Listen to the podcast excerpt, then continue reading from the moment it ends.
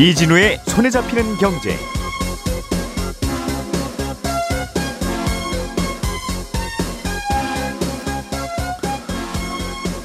안녕하십니까 이진우입니다. 부동산의 시가와 공시가격의 차이를 줄여서 공시가격을 최대한 실거래가와 비슷하게 맞추는 걸 공시가격 현실화라고 하는데요. 정부가 내년에 공시가격 현실화율을 올해 수준으로 동결하고 그리고 이 현실화 계획 자체도 원점에서 재검토하기로 했습니다. 우리나라 가계 빚이 또 크게 늘었습니다. 올해 3분기에 가계 빚의 잔액이 역대 최대치를 또 경신했는데 특히 주택담보대출이 17조 원 넘게 늘어났습니다. 어, 나라 밖에서는 인공지능 챗 GPT의 아버지라고 불리는 샘 올트먼의 오픈 AI CEO 어, 샘 올트먼의 해고를 두고 요즘 시끌시끌합니다. 11월 22일 수요일 손에 잡히는 경제 시작합니다. 우리가 알던 사실 그 너머를 날카롭게 들여다봅니다. 평일 아침 7시 5분 김종배의 시선 집중.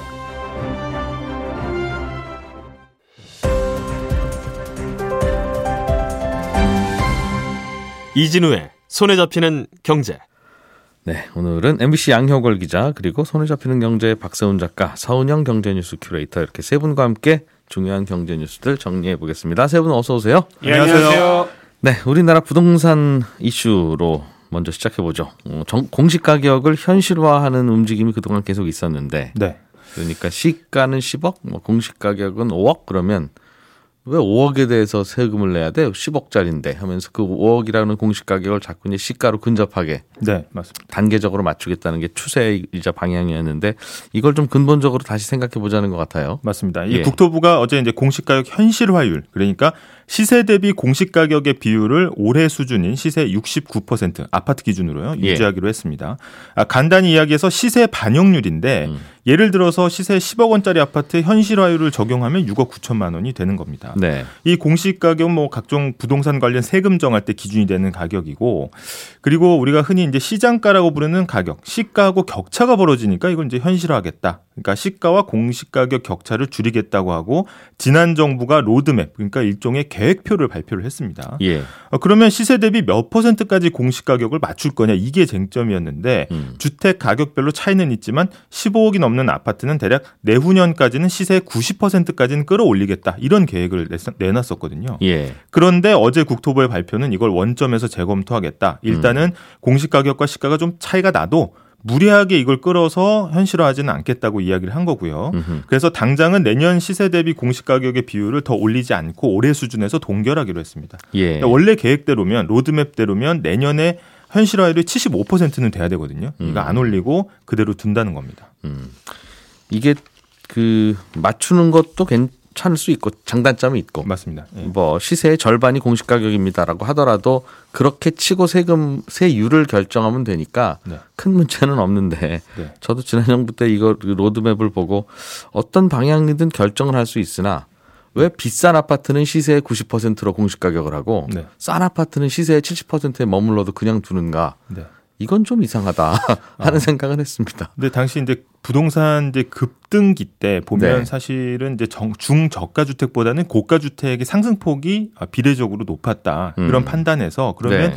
이거를 사실 공시가율을 현실한 공시가격을 현실화하는 게 어, 어떻게 보면 가격 인상분에 대한 어떤 조세정의 차원에서의 어떤 환수에서 음. 시작을 했던 건데 그건 양도세고 보유세고 그걸로 하잖아요. 하는데 네. 더 혼내줄 방법이 없을까?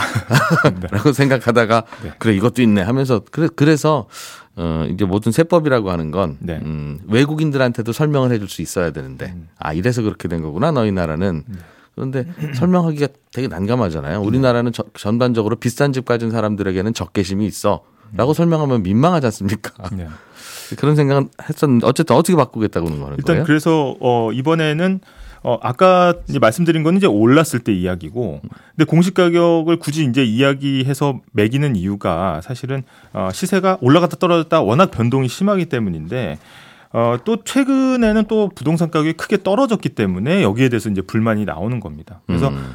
어 지난해와 올해 전체적으로 집값이 크게 떨어졌는데 시장 상황이 안 좋아서 공시 가격은 현실화율 로드맵에 따라서 계속 꾸준히 이제 올라가다 보니까 음. 뭐 세금은 이제 줄지 않거나 더 나오는 거죠. 그래서 불만이 있을 수밖에 없는 거고 어, 공시 가격은 매년 초에 이제 정해지는데 어, 오히려 이제 시가보다 공시 가격이 높은 역전 현상까지 나타나다 음. 보니까 아니 집값 떨어진 것도 이제 속상해 죽겠는데 음. 세금은 더 나온다라는 이제 조세 저항이 좀 심했다는 거죠. 그래서 음. 이번 어, 결정이 이제 이 배경이 된 거고 사실 더 큰 문제는 이 공시 가격이 재산세, 종부세 같은 이제 부동산 세금뿐 아니라 여러 가지 복지 정책의 기준이 되기 때문인데요. 예. 아, 모두 60개가 넘는 항목, 예를 들어서 건강보험료라든지 아니면 기초연금까지 이 공시 가격이 기준으로 매겨지기 때문에 음. 공시 가격이 오르면 각종 세금 늘고 건강보험료도 따라서 오르니까 실제 어떻게 보면 세금과 어, 우리가 음. 준조세라고 부르는 이런 것들이 늘어나는 모순이 생긴다. 이게 이제 일단 정부의 설명입니다.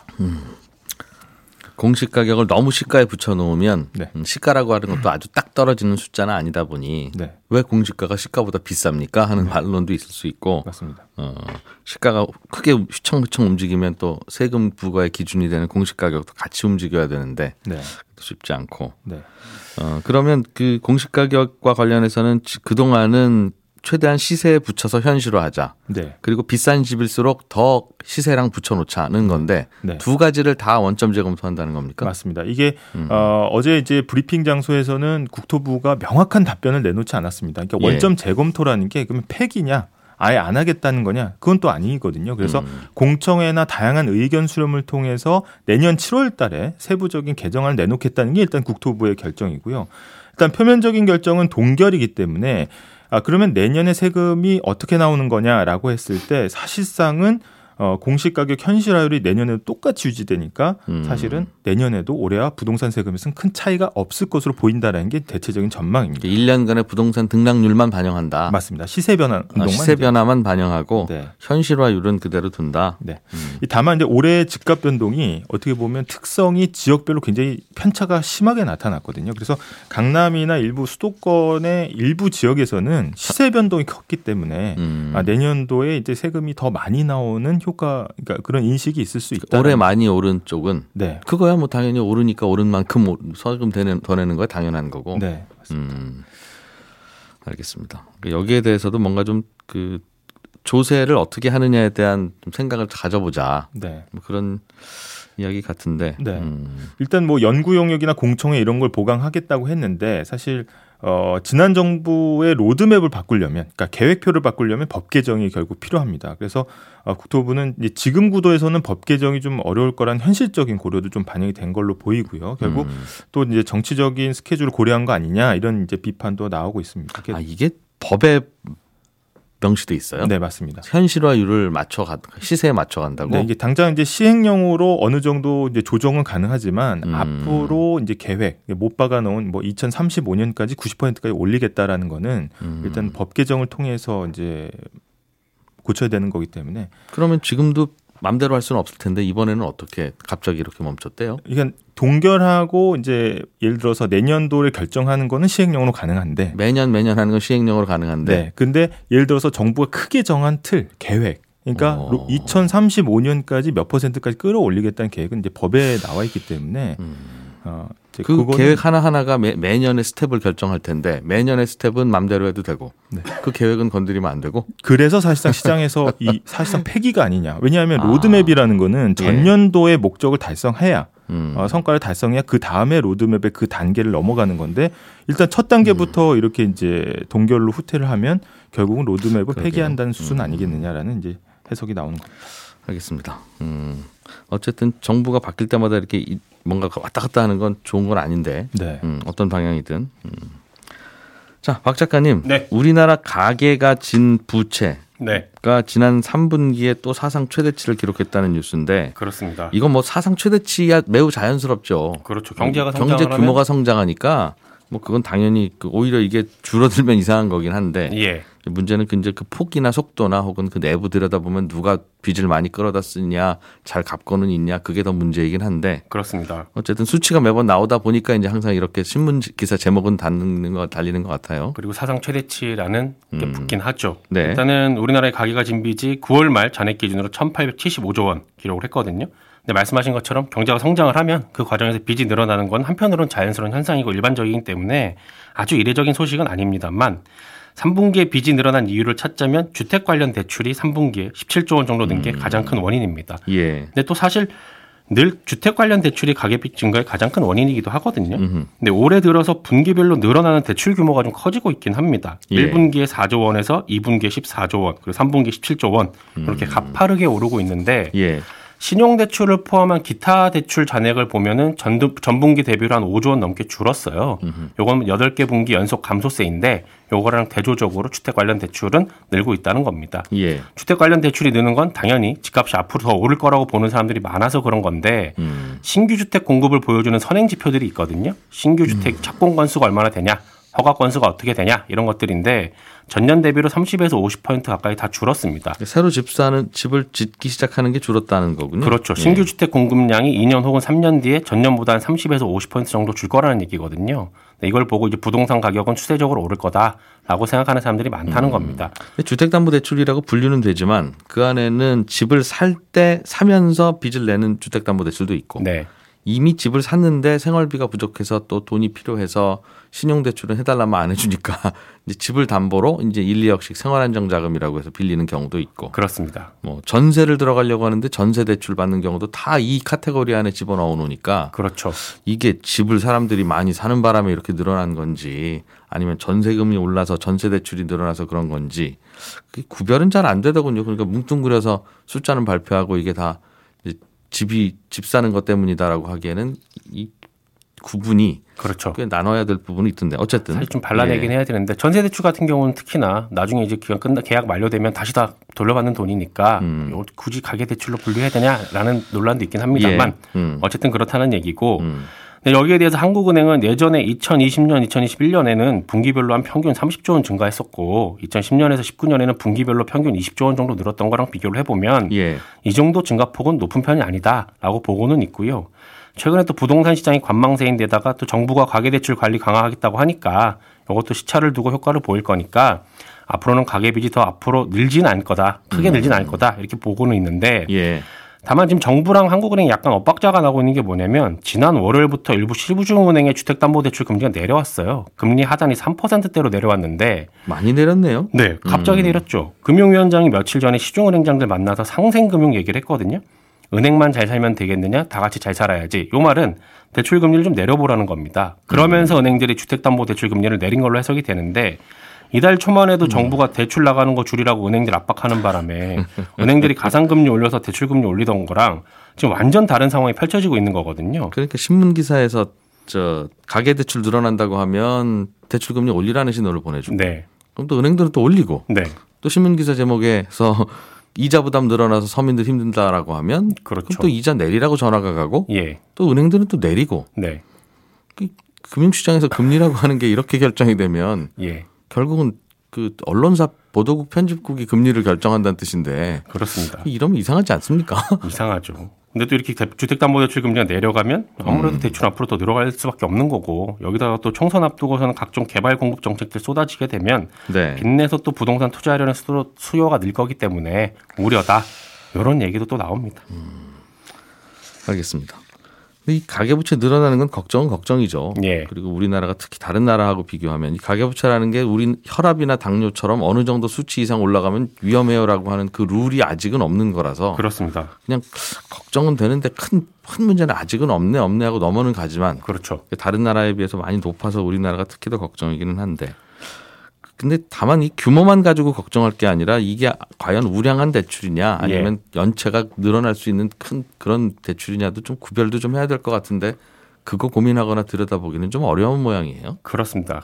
그래서 지금 최근에 다중 채무자들이 늘고 있다라는 부분으로 좀 눈여겨볼 필요가 있거든요. 다중 채무자라는 게 여기저기서 다양하게 빚을 낸 사람들이라서 예. 이분들 같은 경우는 생활비가 없으니까 음. 여기서 빌려서 막고 여기서 빌려서 막고 여기서 빌려서 막는 분들이 늘고 있다라는 점은 예. 이 가계부채 대출을 보면 걱정해야 될 부분이고 한편으로는 음. 그런 건 있습니다. 주택담보대출이라는 거는 나중에 집을 팔아서 갚으면 되는 어떻게 보면 우량대출인 거잖아요. 어, 나름 그래도 신용대출 소비해버리는 신용대출보다는 훨씬 낫죠. 훨씬 낫죠. 음. 그런데 이제 주택 가격이라는 게 또 언제 어떻게 될지도 모르는 일이니까 자택 주택 가격이 떨어지면 위험한 대출이 되기도 하는 거라서 이제 걱정을 하는 건데 그래서 집값의 반밖에 안 빌려주잖아요. 그렇습니다. 예. 그러나 또 그럼 가계부채가 어느 정도로 늘면 괜찮고 어느 정도면 문제냐라는 게 답이 없긴 한데 한국은행에서는 최근에 이런 연구 결과를 발표를 했어요. 가계부채가 GDP 대비 80%를 넘게 되면 음. 가계가 원금이랑 이자 상환하는데 부담이 지나치게 커지기 때문에 그럼 또 이게 내수 소비가 침체가 되고 경기 침체를 유발할 가능성이 크다 이렇게 보거든요. 예. 근데 우리 현 우리나라의 현재 가계부채가 GDP의 100%가 넘어가는 수준입니다. 그러니까 80%를 훨씬 넘는 수준이라서 걱정이라는 얘기는 나오는 거고요.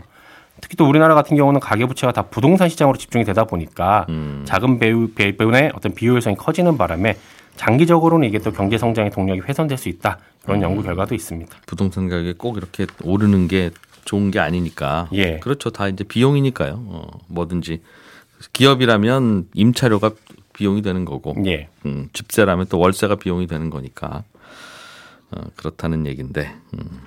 아무튼 걱정은 매번 이렇게 하면서도 이거 어디서부터 손대야 되지 하는 거는 그냥 걱정만 계속 몇 년째 하고 있는 그런 것 같긴 합니다. 자, 서은영 큐레이터가 준비해 오신 소식은 인공지능 업계에서 요즘 시끌시끌한 일이 있다고. 네, 그렇습니다. 바로 챗GPT를 만드는 오픈 AI에서 요즘 계속 잡음이 끊이지 않고 있는 건데요. 오픈 AI가 인공지능 만드는 회사예요? 그렇습니다. 음. 챗GPT 작년 11월 31일로 저는 기억하고 있는데요. 예. 그때 이 세상에 AI가 이렇게 우리랑 사람이 대화하듯이 이렇게 AI가 우리랑 대화할 수 있어라는 음. 걸 보여줬던 그 회사거든요. 근데 오픈 AI가 이, 이 오픈 AI 이사회가 이 창업자이자 최고 경영자인 샘 올트먼을 해임하면서 이 기업 가치 110조 원이 넘는 회사가 공중 분해될 위기에 처했습니다. 아, 이 샘 올트먼이 해고 통보받은 게 현지 시간으로 지난 17일인데 나흘 만에 지금 막 사태가 계속 커지고 있거든요. 근데 이 샘 올트먼은 이 인간의 언어로 질문을 하면 글도 써주고 또 음. 코딩까지 해주는 이 생성형 AI 아까 말씀드린 챗 GPT의 핵심 개발자고요. 예. 어, 2015년 테슬라 CEO인 일론 머스크와 함께 오픈 AI를 창업했습니다. 일론 머스크 는 오픈 AI도 창업했었어요? 네, 그랬습니다. 네, 근데 지금 좀 한 발 뺐죠, 그죠? 거의 뭐 네, 네. 여러 가지 하고 있습니다. 네. 네. 근데 이 1985년에 애플에서 왜 스티브 잡스가 쫓겨난 적이 있었어요. 음흠. 그때 이제 거의 스티브 잡스 equal 뭐 애플이라고 할 정도로 상징성이 워낙 커서 예. 업계의 충격이 되게 컸었는데 이번에도 역시 마찬가지로 샘 올트먼 하면은 오픈 AI와 챗 GPT와 거의 동일시되는 이 상징적인 인물 아니야? 근데 창업자를 해고한. 거예요? 네. 누가 누가 창업자를? 이사회가 그랬습니다. 아, 이사회 이사회에서. 멤버들이 예. 이제 여섯 명 중에 네 명이 이제 샘 올트먼을 쫓겨내는 걸 쫓아내는 것으로 이 합의를 음, 보고 이제 예. 그렇게 의결을 했던 건데요. 예. 아, 올트먼이 이제 이후에도 여러 차례 복귀를 시도하다가 결국에 음. 이제 지난 20일에 오픈 AI의 최대 주주가 바- 마이크로소프트거든요. 여기에 오픈 AI의. 최대 주주가 마이크로소프트인데 네. 그럼 마이크로소프트의 자회사에서 창업자이자 CEO가 쫓겨난 건데 음, 사실 자회사라고 표현, 아, 네, 자회사 맞죠. 근데 그렇죠. 차- 아, 어, 네네, 최대 네, 주주가 최대 주주니까. 마, 이크로소프트니까 네, 네. 예. 그런데 이제 이 마이크로소프트에서 처음에는 이제 올트먼을 복귀를 시켜라. 계속 이사회를 압박을 하다가 듣지를 않으니까 그럼 내가 데려갈게 라고 해서 아. 영입을 한 거예요. 그래서 올트먼과 함께 이제 전 이사회 의장 그리고 이제 핵심 멤버 몇 명을 같이 영입을 해서 그럼 우리는 올트먼이 하던 연구를 여기에서 해 마이크로소프트 안에서 음. 우리가 AI 연구소를 설립을 할 테니 거기서 네. 하던 일을 이어가라 이런 형태가 된 겁니다. 야, 이게 누가 잘못해서 이런 건지는 잘 모르겠지만 네, 모 최대 주주인 모 회사와 네, 그리고 지, 지금 있는 회사의 창업주의자 CEO를 네. 이사회가 쫓아낼 수 있다는 얘기를 들으면 아 이게 미국의 저력인가 보다 하는 생각도 드네요. 네, 그러니까 뭐 맞습니다. 누가 잘하고 네. 잘못하고를 떠나서 우리나라에는 아무리 잘못해도 상상도 어려운 못하는. 일이 벌어진 맞습니다. 건데 네. 아 이게 미국에서는 이게 되는군요. 왜 이런 구조인지는 제가 조금 이따 더 음. 설명을 좀 드릴 예, 텐데요. 예. 아, 그래서 지금 내용이 계속되고 있는 게 일단은 오픈 AI 직원 90%가 넘는 700여 명이 연판장 돌리면서 이사회 전원 퇴진해라. 이거 요구 안 받아들이면 우리도 올트만 따라서 MS 갈래. 이렇게 나오고 있어요. 아, 그래서 직원들도 네, 직원들도요. 와 그럼 주변에 있는 모든 그 이사회만 빼놓고는 다 그렇습니다. 지금 음. 상황이 그렇고요. 네. 이 이렇다 보니까 뭐 리더십 공백도 뭐 장기화될 것으로 보이고 실제로 정말 이렇게 많은 직원들 이탈한다면 어 회사가 정말 사라질 수 있겠다 이런 위기 의식이 지금 이제 커지고 있는 상황이고요. 예. 어, 오픈 AI 이사회는 올트먼을 해임한 이유를 아직은 밝히지 않고 있는데 외신 음. 보도를 종합해서 보면 AI의 안전성에 대한 견해가 달랐다. 이게 결국 이유였다고 나오고 있거든요. AI의 안전성에 대한 안전성입니다. 네, 그러니까 AI가 뭐 가령 이제 우리가 보통 AI에 대해서 가지고 있는 공포심 있죠. 그걸 생각하시면 돼요. 그러니까 AI가 오히려 우리를 지배하지 않을까? 그렇죠. 내지는 우리를 파괴하지 않을까라는 이제 그런 생각들. 뭐 언제까지 어디까지 네. 똑똑해지는 거야 이거 불안한데 하는 그렇습니다. 생각. 네. 예. 그래서 이번 사태를 우리가 좀 관심 있게 지켜봐야 할 이유가 여기에 있는데 이게 업계 최전선에서 전 세계 AI 기술을 주도하고 있는 회사 내부에서조차도 AI를 어느 선까지 개발해야 되는지 또 어떻게 통제해야 되는지 이런 걸 보고 의견이 아. 엇갈리고 있다는 점에 좀 주목을 해야 한다는 겁니다. 그럼 의- 의견이 엇갈리면 네. 그 이사회와 이번에 쫓겨났다는 올- 올트만 네. 이둘 중에 하나는 야 인공지능을 좀 안전하게 개발하자 너무 또- 빨리 똑똑해지는 것 같아. 또 반대쪽은 네. 아, 무슨 소리야 좀 위험해도 해야지 똑똑해야지 뭘 우리가 부려먹고 써먹지 네. 그렇게 싸웠다는 거니까 그래서 전자가 이제 남아있는 이사회 멤버들 그리고 후자가 바로 올트먼의 생각인 거죠. 아 이사회는 좀 안전하게 하자는 거고 그렇습니다. 아 쫓겨난 분은 좀- 그래도 좀 더 개발을 해서 똑똑하게 네. 만들자는 거군요. 그래서 이 오픈 AI가 사실 좀 독특한 회사예요. 그러니까 연구 단체로 출발한 회사거든요. 연구자들이 모여서. 근데 이게 기본 성격이 비영리 기업입니다. 예. 그래서 이 회사의 미션이 AGI라고 해서 범용 인공지능 개발하는 건데 우리가 보통 생각하면 챗GPT는 글을 쓰고 뭐 달기 같은 이제 그런 거 인공지능은 그림을 그리고 어떤 인공지능은 작곡을 하고 이렇게 다 분야가 갈려 있잖아요. 예. 근데 이 범용 인공지능이라는 건 우리 인간처럼 우리 이 사람들이 뭐 자, 잘하고 못하고를 떠나서 우리는 글도 쓰고 요리도 하고 음악도 뭐 노래도 부를 수도 있고 뭐 여러 가지를 할 수 있잖아요. 그러니까 예. 이런 인공지능을 개발해서 세상에 기여하자는 겁니다. 그래서 연구 결과도 개방을 하는 시기였는데 그런데 MS 투자 받고 또 챗GPT 공개하고 그 이후에 유료화하고 그리고 심지어 지금 올트만 전 세계 돌면서 여러 나라 정부랑 기업들과 협력 추진하면서 현실적으로는 이익을 추구하는 사기업의 성격을 띌 수밖에 없게 됐고요. 음. 그러니까 여기서부터 사익 추구 내지는 이제 기술 개발보다는 인 류에 도움이 되는 AI에 대한 고민과 토론이 우선이다. 아. 그래서 이 비영리 기업에 분분을 시켜야 한다. 이런 이사회 멤버들하고 갈등이 시작됐다는 겁니다. 그래서 벌어진 일이다. 요 얘기는 이어서 어떻게 되는지 좀 더 재밌게 좀 들어봐야 되겠네요. 네. 음, 중요해 보이는데요. 뭘 겁니까? 네, 저희는 내일 아침 8시 30분에 다시 찾아오겠습니다. 고맙습니다.